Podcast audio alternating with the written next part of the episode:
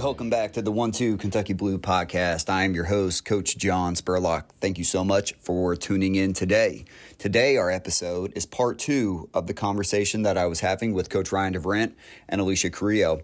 Uh, part one was about the good, the bad, and the ugly of the field of college strength and conditioning. And I felt like in part one, we focused a lot on the, the bad and the ugly and not so much on the good. In this episode, part two, we're focusing in on the good. We hope you enjoy our conversation. I feel like last time we had a good conversation about all the bad things that go along with being a collegiate strength and conditioning coach. And after we got done and got off the uh, uh, the Zoom call, Dee and I were talking. We're like, man, we felt like we went pretty negative there because there are a lot of aspects of being in college athletics and specifically in strength and conditioning. But there are a lot of good things. And as I was thinking about it, a lot of the good comes with the bad. Um, so specifically, we do have some flexibility in our schedule. Sometimes that's good, sometimes that ba- that's bad. Uh, the good comes with, you know, if I'm able to get all of my work done early in the morning, I don't have to stick around until five o'clock just because uh, that's part of my job description. I have to work to five every day. Sometimes, if I'm able to get out a little bit early, I can. If I need to run some errands in the middle of the day, and uh, because I have teams early in the morning and late at night, and really nothing going on in those late morning, early afternoon times, I can get out of the office, get out of the weight room, go to the bank, run to the grocery store, get some errands done, and that's that's that, that flexibility is a positive at some time. Um, is there any other kind of good and bad situations that you guys thought of like hey sometimes this sucks being in collegiate athletics but then sometimes it can turn into a positive? Um for me i think it's like the vacation. So let's just say an ordinary worker you know is like hey they get their accrued vacation and they have um you know four or five weeks of total vacation for an entire year. For us it's like you know, hey, when we're done and we're done with finals week when it comes to December, you know, we don't have to go back. Some of us don't have to go back, you know, for four weeks, but like that schedule is different for you, Spurlock, where like, you know, your May is usually pretty low key. So you may get, hey, you're going to come in, you know, a couple days of the week, but then you get, you know, four or five days just to spend with your family. Um, I think the flexibility of the our vacation is nice. Now to the other you know end of that spectrum is we don't get the chance to like pick that vacation time you know like hey I, you know spurlock i'm calling in i'm taking a week vacation to you know, next week you know? Um but i think just that freedom of knowing that you get a, probably a lot more vacation as a staff and as a strength conditioning department than the normal individual you know? And i think that comes back from the hr perspective of it if somebody in the business office is sick, they have to use a sick day. We don't necessarily have to do that because uh, we don't have. I tell you, I've never taken a sick day where I've called in and said, uh, "Hey, hey guys, I'm not feeling very well today. I, I, I need to, uh, I need to use one of my sick days." That doesn't really happen with us. So we have that luxury of we're able to go into work, take care of a business. If we are sick, our staff is set up so people are able to cover for each other, which is good. Um, Carrillo, I would like to hear your perspective on it now that you're in the private sector on how that works um, from an HR standpoint. But at Kentucky, if something's going on, whether I'm sick, uh, I, one of the boys is sick, I need to cover something for Jordan. Uh, we make sure that our student athletes and our teams are taken care of, but we don't necessarily have to do the the follow up paperwork or the process of going through HR and um, worrying about whether we have enough sick days to, you know, take off work on this one day or anything like that. But how does that work on your end, Carrillo, with with your job now? Yeah, so I mean, it's going to be different everywhere, obviously, but with my job now, it's it's pretty flexible. Um, so you know, I have my clients who are essentially like my athletes, and all the scheduling and everything happens between me and them privately. Um, you know, so it's what time works best for them, what time works best for me. We figure that out. If I can't make it, I let them know. Um, you know, there's always an option if I can reach out to another one of our coaches of, hey, would would you be able to take so and so at this time, or would you want to? Um, and we can coordinate it that way if if the client or athlete's comfortable, you know, working with another coach. Um, but yeah, not a lot of like paperwork. Um, I will say, you know, there's at, at least in college athletics, one of the things I liked is, you know, the hours are a little bit more predictable just on like a week to week basis. So you always know like basketball is going to be in at this time, softball, whatever. Um, and you always know who's going to be in the weight room. Like it's Wednesday at, you know, 6 a.m. Okay, D's probably at Nutter Fieldhouse. He'll be back in Nutter at, you know, 8 a.m. Um, so if I know an athlete wants to pop in or somebody wants to pop in, I know somebody's going to be there and I can just easily confirm that. Um, so that's one of like the really great things of college strength and conditioning and just college athletics is that consistently or consistency, sorry, and just um, having that team around you constantly that you know you know their schedule, you know how um, how their day to day operates, and you could just count on them all the time. Well, let me ask you this, Dee. So we've been in this business for quite a while now, and it hasn't been until the past, uh, let's say, three or four years when we have implemented the time management plan. It, that was brought down by the NCAA, where our coaches, uh, the sports staff has to let the student athletes know at a certain time before the week starts when their practices are, when their lifting and conditioning sessions are. Do you feel like going back to Carrillo's point with with consistency, has that helped um, your schedule at all in terms of knowing okay this is kind of set in stone because it's on their time management plan it's on their calendars or is that kind of still up in the air for you with the sports that you work with like baseball no, it's looking ahead. I mean um, it's helped a ton. I think having coaches in the past where you would get the schedule at nine o'clock that night and be like, okay, you couldn't schedule around any of it. Now having that schedule on a Sunday or a Monday, depending on what the coach does, like on how they want to set up their seven days, um, of being able to say, okay, hey, our coaches are sending the schedule, the, the entire weekly schedule out on Sunday. You look at it and be like, okay, now I can tell Sarah, the boys, hey, this is when I can be here for this. This is when I can't be here for that and that communication has helped our family before i felt like it caused more headaches um, with the family not knowing okay hey you get the text at nine o'clock well can't go tomorrow to practice um, to go see my kids play so that that has been awesome you know with the two the new time management piece um, what was i going to follow up with the you know, this is what I was going to say. You know, we have some flexibility in our schedule, which is good and bad sometimes. And I often wonder if I could go to a job, whether it was working in a school district as like a PE teacher, because I ain't teaching math and I ain't te- teaching English, but I can teach gym class, or if I was like working at a uh, at a bank where the hours were set from like eight to four, nine to five. I don't know if I would be able to do that. Like sometimes we work 16 hour days, but some days I work six hour days. And I like that. Uh, Carrillo, I'll throw it to you first. Do you feel like you could get into a job that was set like a nine to five job? Could you get into that routine or schedule? 100% no. Um, and I mean, it's like you just said, even like, yes, we might work 16 hour days, even, you know, whether that's like private sector, whatever, just strength and conditioning in general but you can always maybe find time in there where you might go work out or you know run an errand or something so there's that flexibility like i cannot Im- imagine and i you know experience this now that i work with some general population clients where it's like they don't have time to work out except for at you know five o'clock in the morning or six o'clock or seven o'clock at night and i just cannot imagine being you know contained to like that rigid of a schedule and you know when i'm at my desk i have to just be there for nine hours or whatever it is versus max like we really have the luxury of being able to maximize our time i i feel like. I agree. D what do you think? Could you do a nine to five job? No.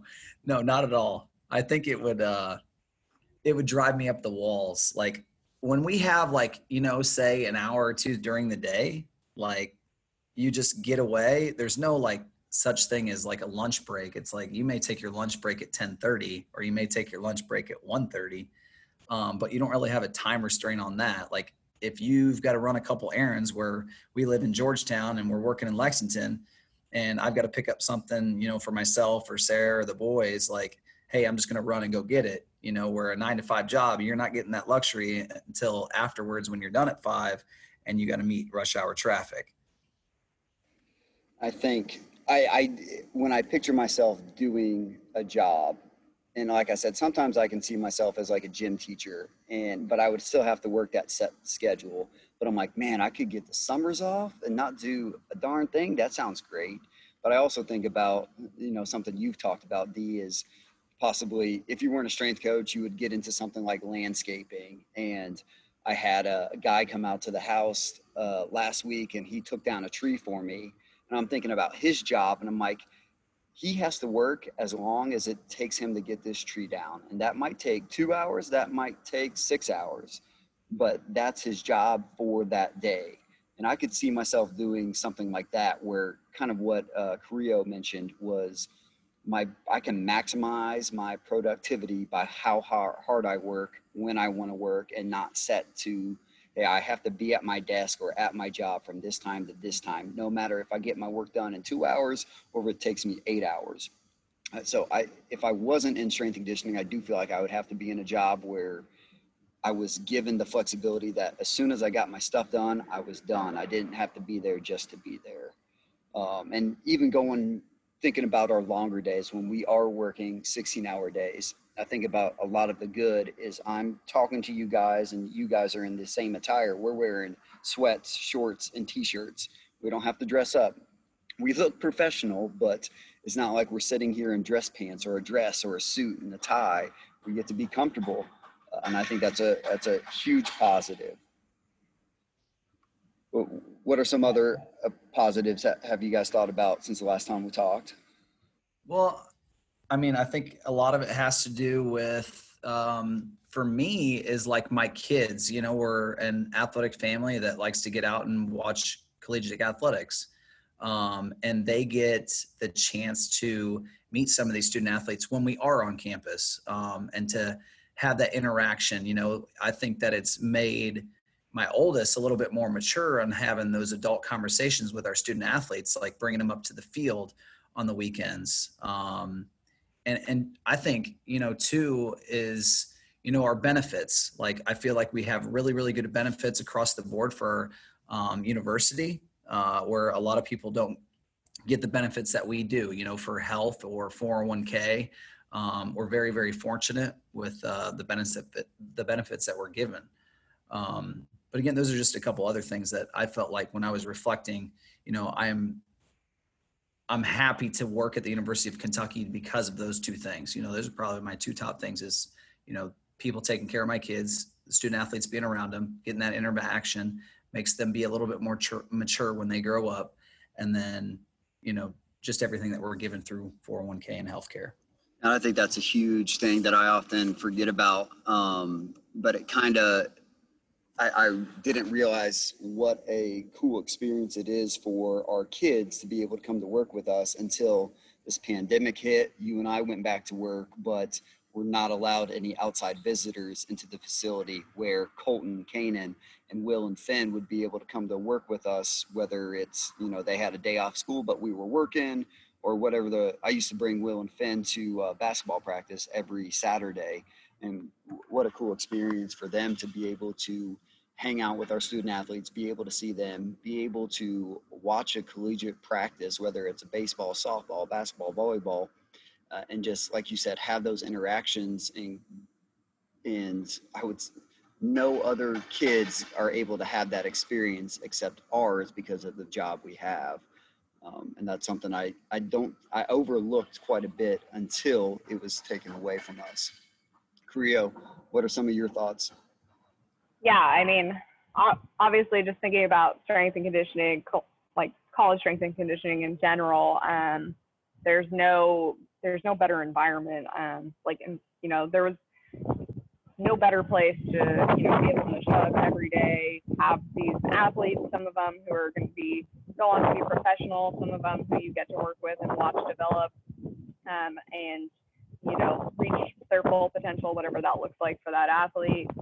Um, and you know, on top of that, the benefits of like you know the gear and the games and um, you know the prestige and and whatnot. Like you know that was all great and you know just meeting meeting the athletes um, during that time in their lives where it is like a very developmental time you know 18 years old to 22 and getting to be a part of that experience um, and then just kind of comparing collegiate strength and conditioning to other you know areas of strength and conditioning i guess private sector high school and such um, the luxury of having a support staff around you is definitely something that I maybe took for granted. I think we did a really good job of using it at Kentucky, but I don't think I realized how much I appreciated it until I was out on my own. And so, you know, now it's like if somebody has an injury, well, I don't send them down the hall to the athletic trainer. It's like it's on me to kind of figure out how to navigate that. Um, you know, I have high school athletes. I don't really, you know, I ask them well, what are you doing in practice? What are you doing in this? But like, I don't, you know, I can't walk across the court or street and talk to their sport coach about what's going on um, or what they have planned for the week. Um, you know, same thing with nutrition, you know, the mental aspect of it, all of it really.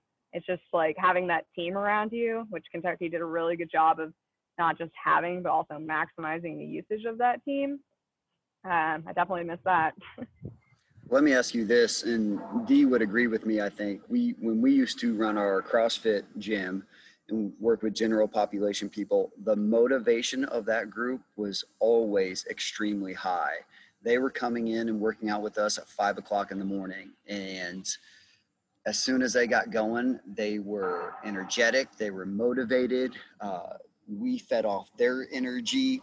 So everybody that we trained was paying us to work out and their motivation was somewhat sometimes much higher than some of our student athletes because our student athletes may be not as mature uh, there was no financial investment uh, they might necessarily not want to work out at that specific time where the general pop people that were doing crossfit workouts with us were always highly motivated are you seeing that with the the athletes you're working with now and the general pop people you're working with now, Carrillo?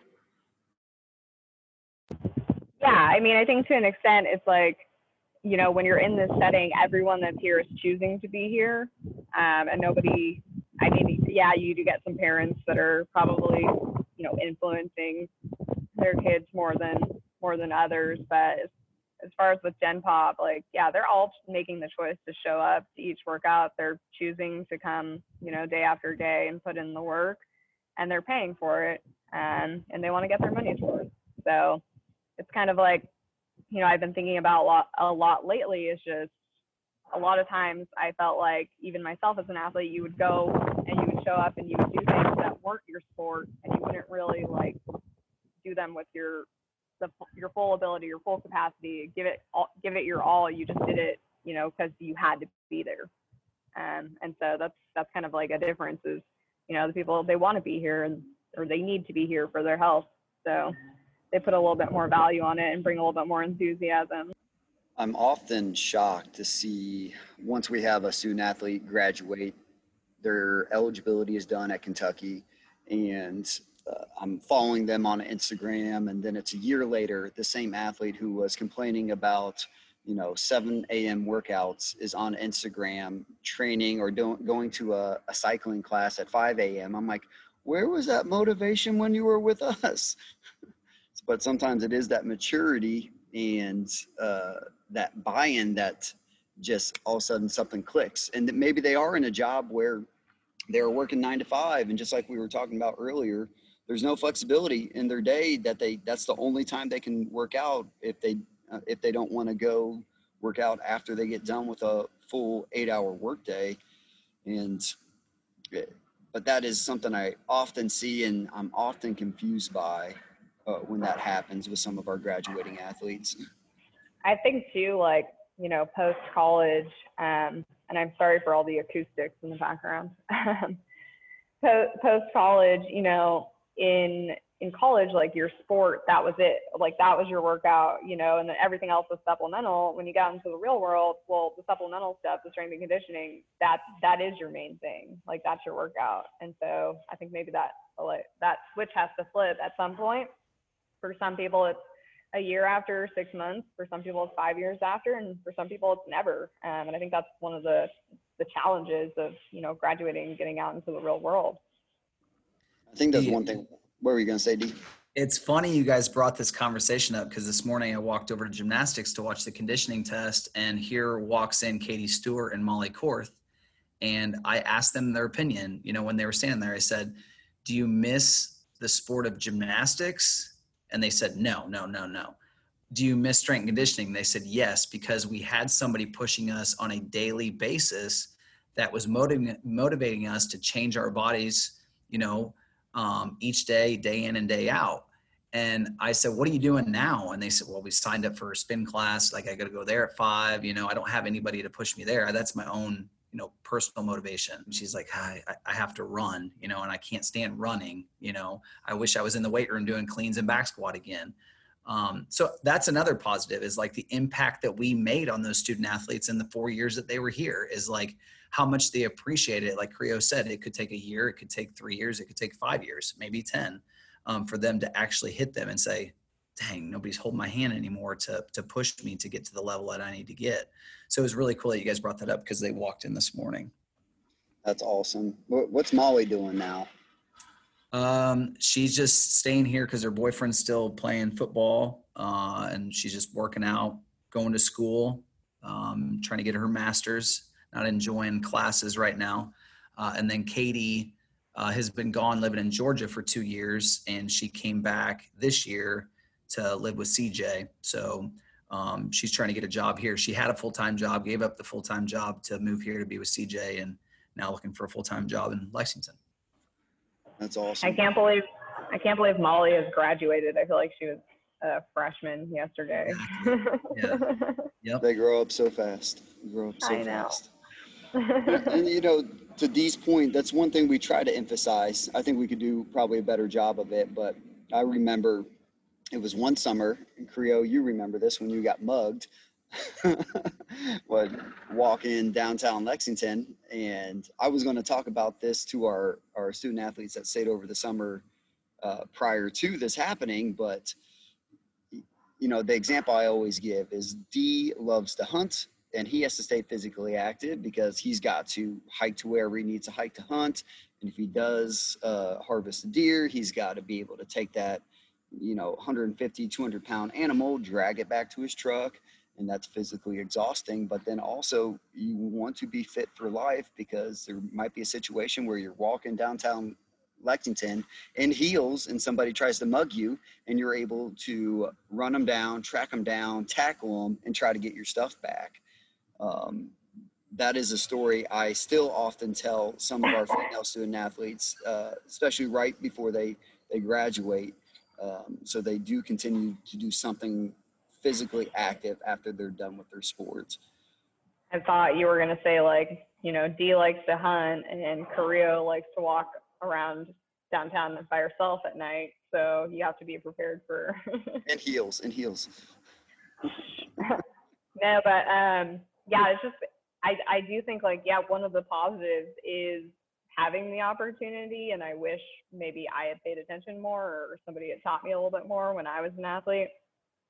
In you know the weight room of hey, this isn't just like stuff that's gonna make you better at your sport, but this is like stuff that you're gonna probably want to and should be doing for the rest of your life. You know, maybe not like max power cleans, I mean, or maybe, but you know, strength training, like resistance training, um, and when Dee said that, you know, Molly's doing spin class and Katie's, you know, running and she hates it. And I remember going through that after uh, finishing with athletics of being like, well, shoot, now I need to get in shape. So I was like, well, I guess I'll be a runner. And I was like, I'll do a 5K. And then it was like, oh, I'll do spin class, I'll do yoga. And it's like you're trying all these different things when really like the, the answer was right there in front of you the whole time. But just um, I personally didn't really understand or place importance on it yet, and it's it's a unique opportunity that um, we are able to, you know, teach these athletes that this is something that you're going to use for the rest of your life. This is not just to make you better at your sport. Very true. Very true. Do you guys have any more thoughts on the positive to our job? Those are the ones off the top of my mind, Spurlock. I just I think that um, just seeing. I mean, honestly, like we work for to win a national championship and a conference championship, and at the end of the day, like when you are winning that and you look back, you're like, man, all that hard work you put in, but you you're getting a huge ring. You're you're getting to see um, our student athletes achieve something that they've set out for themselves and for the team. But I think at the end of the day, like when you start reflecting on it, is like they're not going to have athletics. Some of those student athletes aren't going to move on and, and be a professional athlete. So, what have you done as a strength coach to impact their lives to be a better man or woman um, down the road? And that's kind of how the way I look at it is like, well, in those four years, if they don't have the aspirations to be a professional athlete or just don't have the skill to be one, I need to make an impact on that man or woman to to develop into a professional career to be respectful, be genuine, be humble.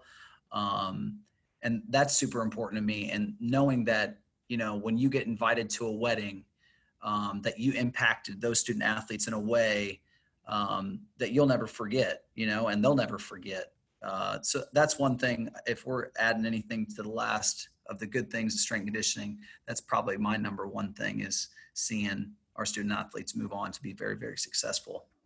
And Cam's not with us today. Uh, he didn't die, but he just had uh, something to come up at his work. But he sent me some notes on the positive, and you kind of uh, hit the nail on the head, D, with his thoughts exactly. Is like we have a competitive environment. We're we're we're pushing our student athletes. We're pushing each other too and then you're able to have an impact, uh, a direct impact on young people so they can better themselves as they go through their life after their four years of eligibility is done.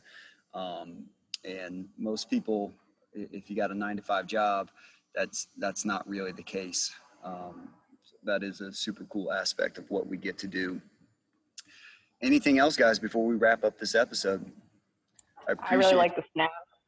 You you what? That I just really like the snacks that uh, Monica and her staff was. You know what? So kind to us. think about all the cool stuff we get. We get Nike gear, we get shoes, we get shorts, we get T-shirts, we get oh, yeah. so much food. Can't beat it. Can't beat it. Those that's one of those little perks that you know. If I forget my lunch one day, it's like I, it doesn't matter. I can just go into yeah. the fueling bar and grab whatever I want to grab. So that's super cool. But I appreciate you guys being on. I'm glad we were able to stay a little bit more positive, a lot more positive this go around. But I think this will be a good, uh, uh, good follow up to our, our first episode on the good, the bad, and ugly of college strength conditioning. Uh, if you guys have anything, all of our listeners, if you have anything for our staffs, please don't hesitate to reach out to us at ukstrength at uky.edu. Thanks and go cats.